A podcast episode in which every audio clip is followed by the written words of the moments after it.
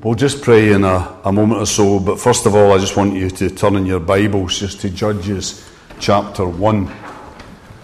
Judges chapter 1, and uh, yeah, we're just going to begin looking at the, the book of Judges over the next, well, wee while. We're not going any further than that, eh? no more promises. And I'm just going to read, first of all, from verse 1 to 8. And we read that after the death of Joshua, the Israelites asked the Lord, Who will be the first to go up and fight for us against the Canaanites? The Lord answered, Judah is to go. I have given the land into their hands. Then the men of Judah said to the Simeonites, their brothers, Come up with us into the territory allotted for us to fight against the Canaanites. We in turn will go with you into yours. So the Simeonites went with them. When Judah attacked, the Lord gave the Canaanites and Perizzites into their hands, and they struck down 10,000 men at Bezek. It was there that they found Adoni Bezek and fought against him, putting to rout the Canaanites and Perizzites. Adoni Bezek fled, but they chased him and caught up with him and cut off his thumbs and big toes. Then Adoni Bezek said, Seventy kings with their thumbs and big toes cut off have picked up scraps under my table. Now God has paid me back for what I did to them. They brought him to Jerusalem and he died there. Then from verse 17. Then the men of Judah went with the Simeonites, their brothers, and attacked the Canaanites living in Zephath, and they totally destroyed the city. Therefore it was called Hormah the men of Judah also took Gaza, Ashkelon, and Ekron, each city with its territory. The Lord was with the men of Judah. They took possession of the hill country, but they were unable to drive the people from the plains because they had iron chariots. As Moses had promised, Hebron was given to Caleb, who drove from it the three sons of Anak. The Benjamites, however, failed to, dis- to dislodge the Jebusites who were living in Jerusalem. To this day, the Jebusites live there with the Benjamites. Now the house of Joseph attacked Bethel, and Joseph was with them. When they sent men to spy out Bethel, formerly called Luz, they saw a man coming out of the city and said to him, Show us how to get into the city, and we will see that you are treated well. So he showed them, and they put the city to the sword, but spared the man and his whole family. He then went to the land of the Hittites, where he built a city and called it Luz, which is its name to this day. And then from chapter 2, verse 1. The angel of the Lord went up from Gilgal to Bochim and said, I brought you up out of Egypt and led you to the land that I swore to give to your forefathers. I said, I will never break my covenant with you, and you shall not make a covenant with the people of this land, but you shall break down their altars. Yet you have disobeyed me. Why have you done this? Now, therefore, I tell you that I will not drive them out before you they will be thorns in your sides, and their gods will be a snare to you. When the angel of the Lord had spoken these things to all the Israelites, the people wept aloud, and they called that place Bochim. There they offered sacrifices to the Lord. Let's just come and pray. Father, we thank you for the lessons that you teach us from your word. And we thank you that, that this word underlines that so much more than our offering, though you take joy in that offering. Yet so much more than that, you're looking for your people to offer their hearts and lives to you. You want us, each one of us, to enthrone you as we know you in our hearts as Lord. Father, teach us more of what it means to live like this. In Jesus' name, Amen. Well, this morning, as has been said, I want to, to begin with you a, a series on Judges. And as I thought about, about doing this during the week, I felt a, a little bit like the old man who was travelling on an ocean liner when suddenly, without warning, just a, a huge storm blew up. A woman on deck lost her balance and fell overboard, and the people on this, this great ship stood frozen with horror. And then a man plunged into the waves, grabbed her, and held her until a rescue boat came. When they pulled out this couple, everyone was amazed and embarrassed to discover that the hero was this old man. The oldest man on board, a man well into his 80s. So that evening they held a party to honour him. And they called on him as, as part of the celebration to make a speech. Slowly the old man rose and he looked round the people. And then he said, I would just like to know one thing. There was an embarrassed silence. Who pushed me? Now that's how I feel about preaching on judges. For a number of reasons, I feel kind of pushed, compelled, if you like, into this. First, because I think that the, the sheer time scale that's covered in this book demands that we pay attention to it. For it might surprise you to know that though this is only one book with a mere 21 chapters, yet within this book, within these 21 chapters, we find the period of approximately 350 years of the history of the people of Israel. Now, just to give that some kind of perspective for you, let me inform you that that's about a quarter of the time period covered by the entire Old Testament. The second reason why I think we need to look at this book is very much related to that, and that's the fact that despite what we've just said about this being a relatively short book, covering a comparatively lengthy period of biblical history, yet still, this is a book that, apart from a few, one or two well known stories maybe about Samson and, and Gideon, this is a book that the vast majority of Christians know next to nothing about. And I believe that that's something we have to do something about because the third reason why I feel compelled to preach on this book of Judges is because I feel, I believe that it deals with issues that are just so relevant to our present age. Issues like what are the processes that lead to spiritual decline? How do you keep your head above water? And more than that, how can you flourish in an evil and godless generation? Because you see, if you were to get a motto to sum up the book of Judges, then I think it would be hard to find one better than the one that was up on the screen behind me a moment or two ago Judges 21 25, the very last verse of this book. In those days there was no king in Israel and everyone did what was right in his own eyes. Now, can you think of any motto that would better fit our own times? Everyone did what was right in his own eyes. For isn't that just about what life in our society today is for so many people? Do your own thing. Do whatever you need to do to get whatever you want. I tell you, we sometimes, in a, in a perverse way, seem to, to like to pride ourselves that our day is unique. That things have never been as bad, that there's never been so much godlessness and immorality, downright evil around as there is today. Well, you know, maybe there are ways, and I think there are, in which our age is unique. But in those kind of areas, the people of God certainly, but not only in the days of the judges, have been through it all before. And we need, I believe, to learn from them, from their defeats and their victories. And we're going to begin that process this morning as I attempt in, in different ways just to introduce Judges to you.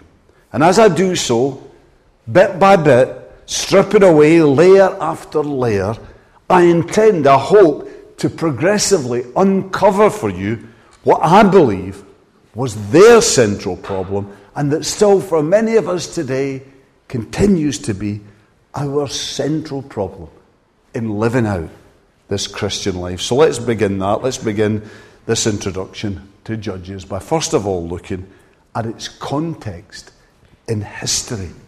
And its context in history is given to us right in the very first verse of Judges, 1 verse 1.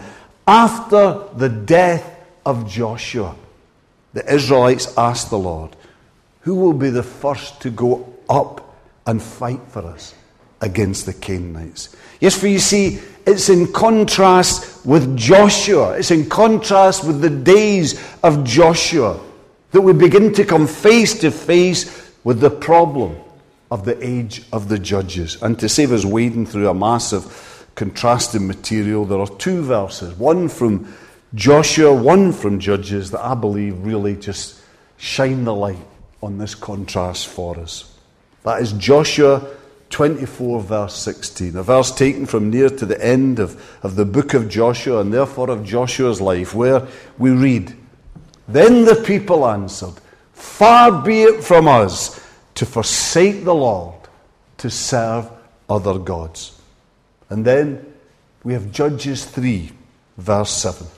A verse written in the period relatively soon after the death of Joshua, where there it says that the Israelites did evil in the eyes of the Lord.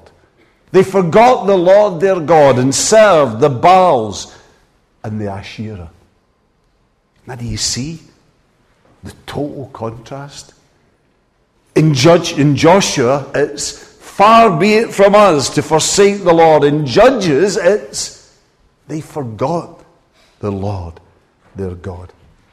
And this is a contrast that Gary Inrig, in a, a little commentary he has on, on Judges, that as he points out, it's a contrast that runs right throughout the very heart of these two books. As he says, Joshua is the record of the exploits of Israel as they trusted the Lord and obeyed their God.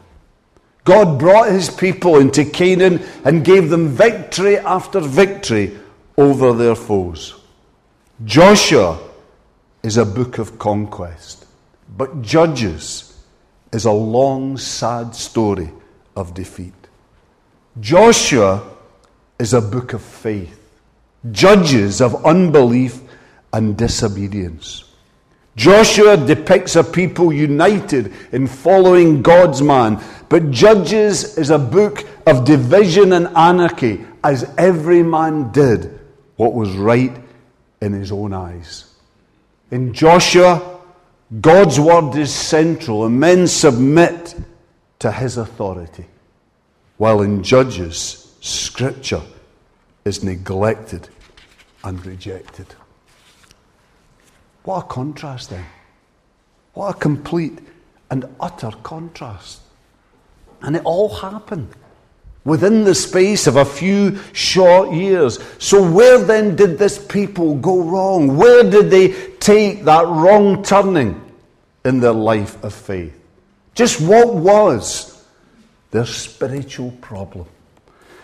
Well, we've Going to get to that in a, a, few minutes, but first we've got to dig a little bit deeper. We have to take another layer, if you like, of the life of God's people.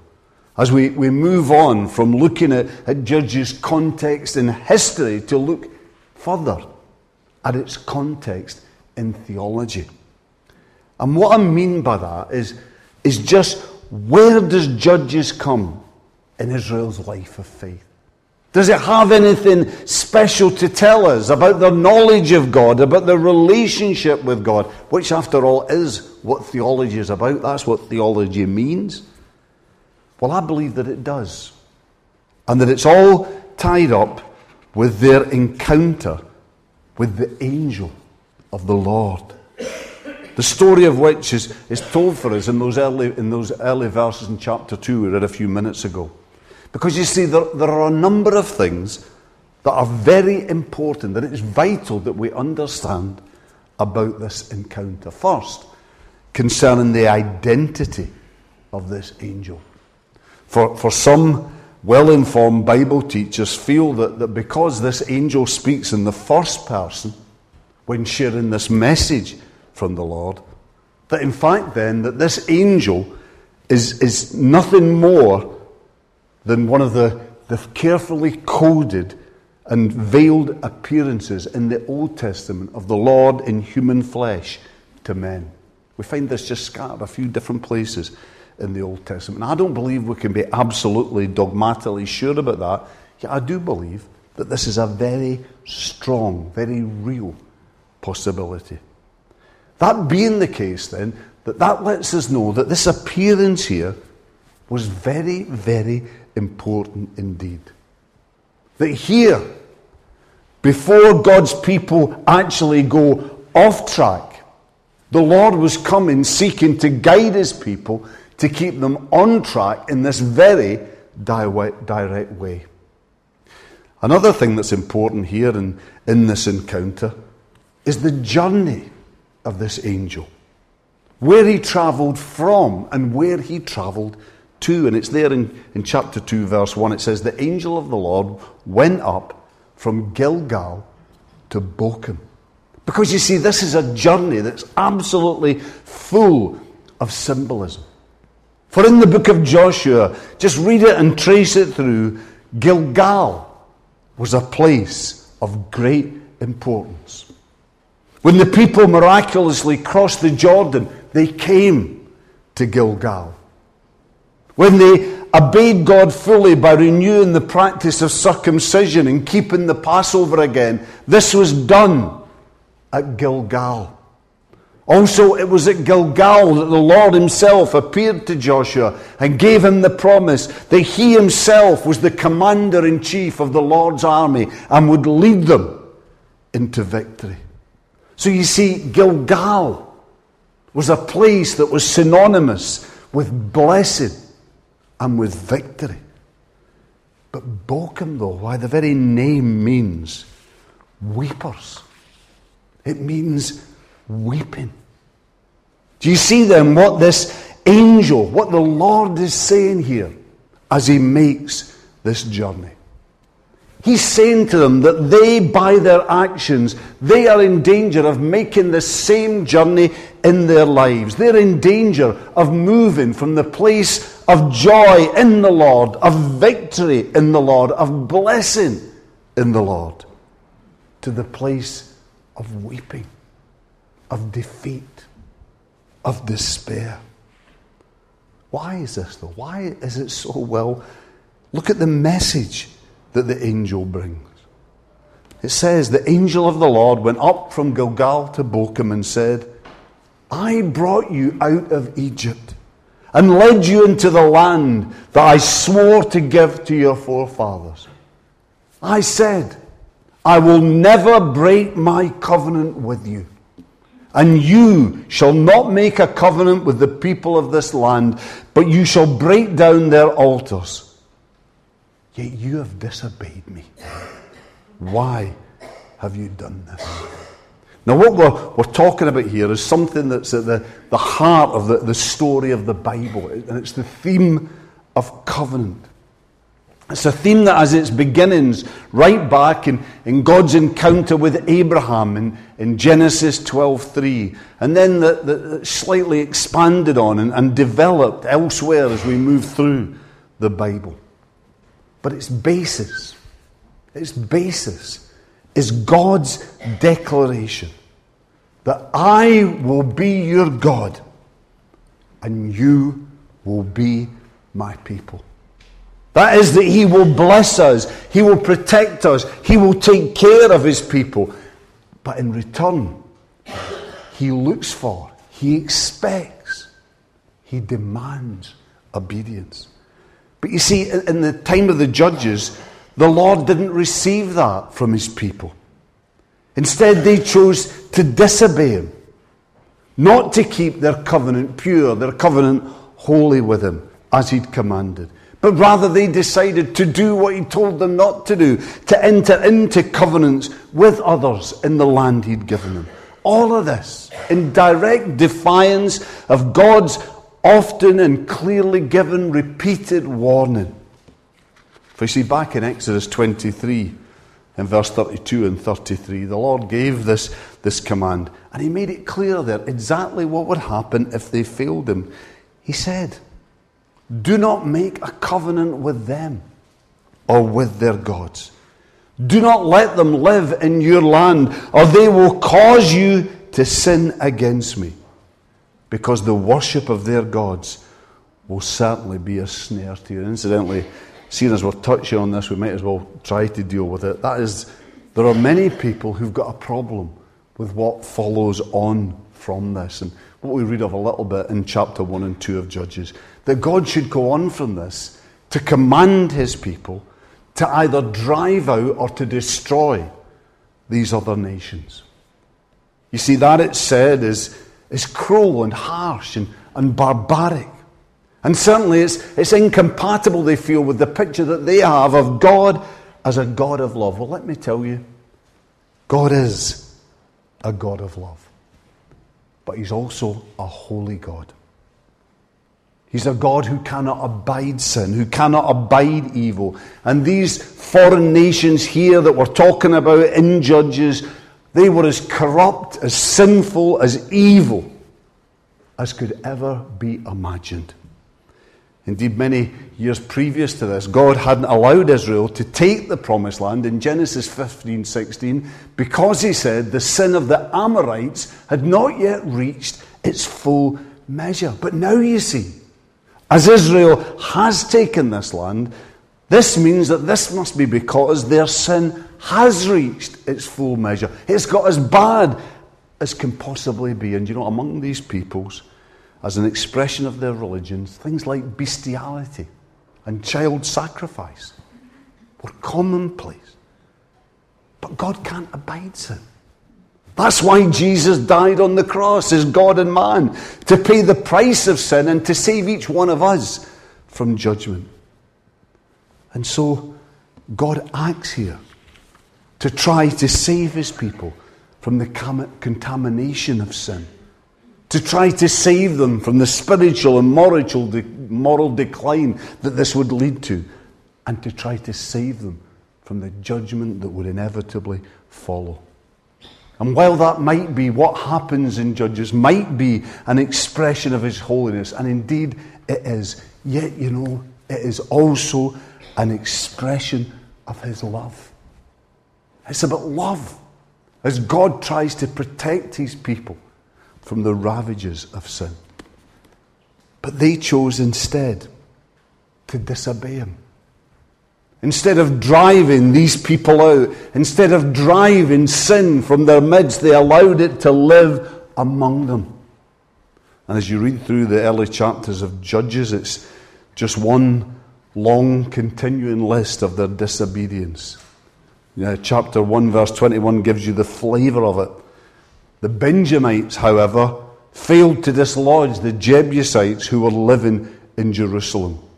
To this day, the Jebusites live there with the Benjamites. And it just goes on and on, on and on, until finally, in the early verses of chapter 3, I'm not going to read everything there because I'll never be able to pronounce the names, we find that this people, the people of God, who'd been given the land by God, actually, because of their sin, become servants, become slaves in their own land. So, was the, the spiritual problem of the people of Israel then the problem that led to their terrible spiritual decline? Was it simply, as is so often the case, just plain, pure, and simple disobedience? Well, I don't think that is so. I think there's more going on here. I think there's something underlying this disobedience. I believe there was something that prompted the disobedience. I believe we've got another layer to go. Because you see, what's the question that the angel here asked of God's people? What's the question? Read it. He says, You have disobeyed me. Why have you done this? Well, let's try and answer that question bugger on to look at the compromise of God's people. And there are two, maybe seemingly insignificant details here. Two things here that it would be so easy for us to overlook that I believe actually tell it all. One is the rather unpleasant story of the way that Judah dealt with one of the Canaanite kings who they defeated in battle, Adonai Bezek. For verse 6 of chapter 1 tells us that Adonai-Bezek fled, but they chased him and they caught him and they cut off his thumbs and his big toes. Now, this was obviously done to, to render him powerless, and it was a common Canaanite custom. And as you read on, Adonai-Bezek himself, who'd done exactly the same thing, was pretty philosophical about it all. He saw it as something that was expected. But you see, and this is the all important point. Although this was a common Canaanite custom, this kind of act of barbaric mutilation, yet the Lord had never commanded his people to behave in this kind of way. He wanted their sinful enemies driven out. Yes, he did. If necessary, he wanted them put to death. He did, but not cruelly mutilated in this kind of way. But you see what, what had happened here, what had, what had gone on, what was going on. Israel had begun to conform to the world around them. You see, they'd been impressed by the world, by their seeming power and by their boasting and pride. So they then adopted their practices, their method. But, and here's the problem the closer they got to the world, the further they strayed from God. And the result of this, well, I think verse 19 of, of chapter 1 is a verse that, that really marks the beginning of Israel's actual physical decline. I think this verse is very significant because there we read, The Lord was with the men of Judah. They took possession of the hill country, but they were unable to drive the people from the plains because they had iron chariots. Now, you see, this probably seems to us totally reasonable that being so seriously outgunned, Judah were unable to overcome their enemies. And of course, that is the case by human standards. That is so, looking at this from a human perspective. But as we look elsewhere in the Bible, though, we begin to get a rather different people. For Joshua, in Joshua 17 17, he said there to Ephraim and Manasseh, those tribes, he said to them, You are numerous and very powerful. You will have not only one allotment, but the forested hill country as well. Clear it, and its farthest limits will be yours. Though the Canaanites have iron chariots, and though they are strong, you can drive them out.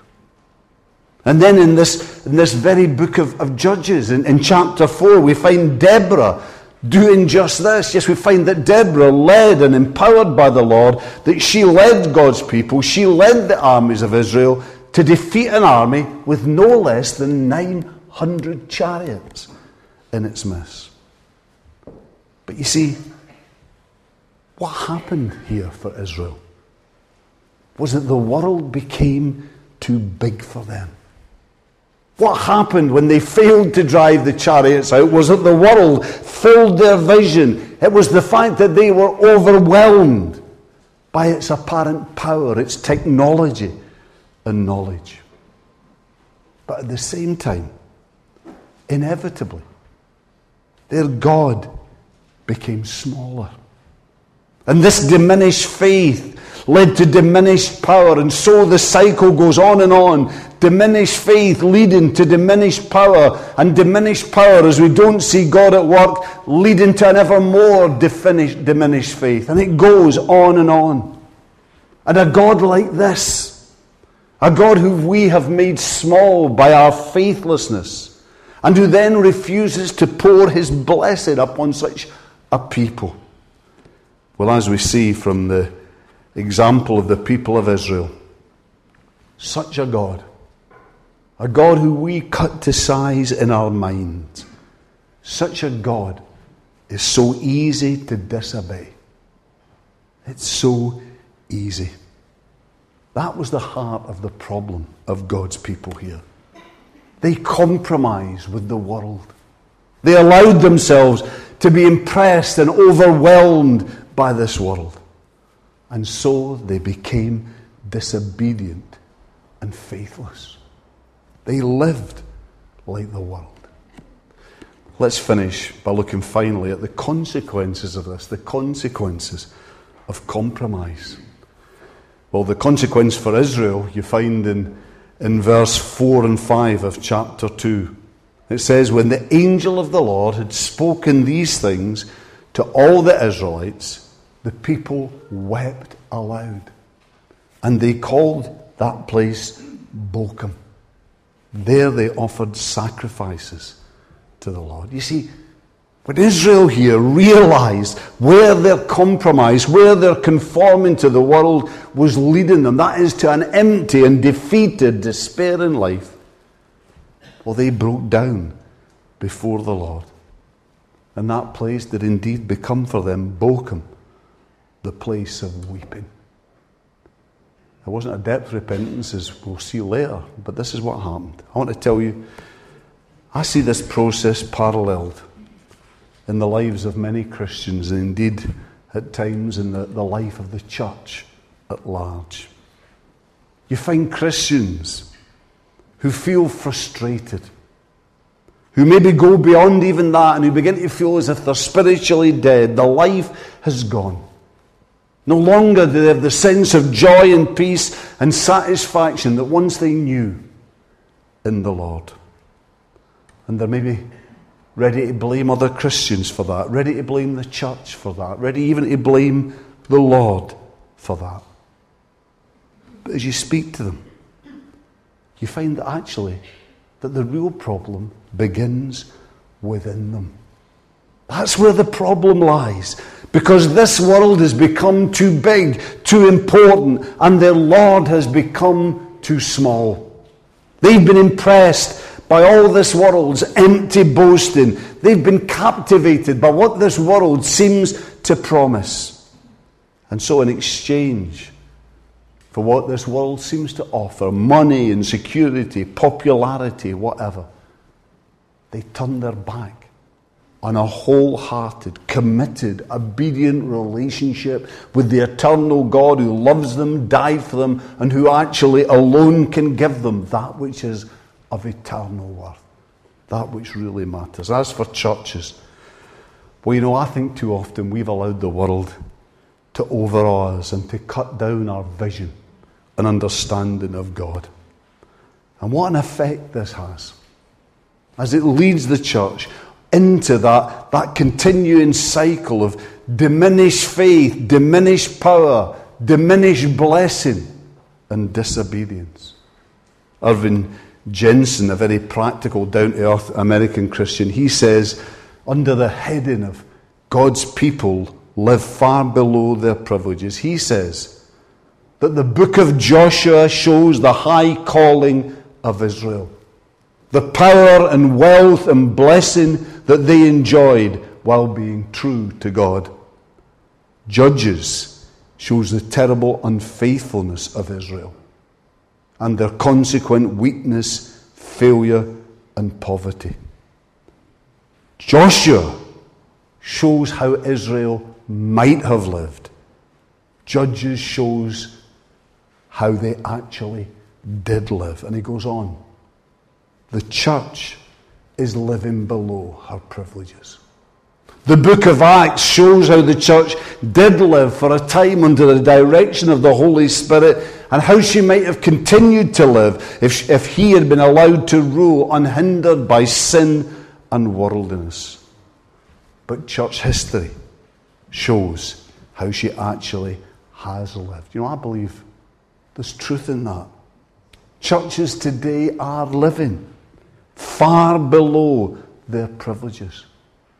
Don't think that church life as we know it is the way that it should be or has to be. There's more. There's better. There is. Of course, there is. And everything can change. Can change for individuals and for the church. It can change if we go to that place of Bochim and there weep. Not empty tears, but real tears of confession and repentance. Because you see, things will change. Because I know that as we do that, that as He has in days of old, that our God will hear and answer the cries of His people. And we again can know Him at work in mighty power. May that day come to us soon. Let's come and pray. Father, we pray that you'll help us to learn the lessons of the people of Israel, that you'll help us to learn what it means to know you and follow you, that you will be the God who fills our vision, that our ambitions, our desires, the way that we live day by day will grow out of and be an expression of a living faith in you. We pray this in Christ's name. Amen.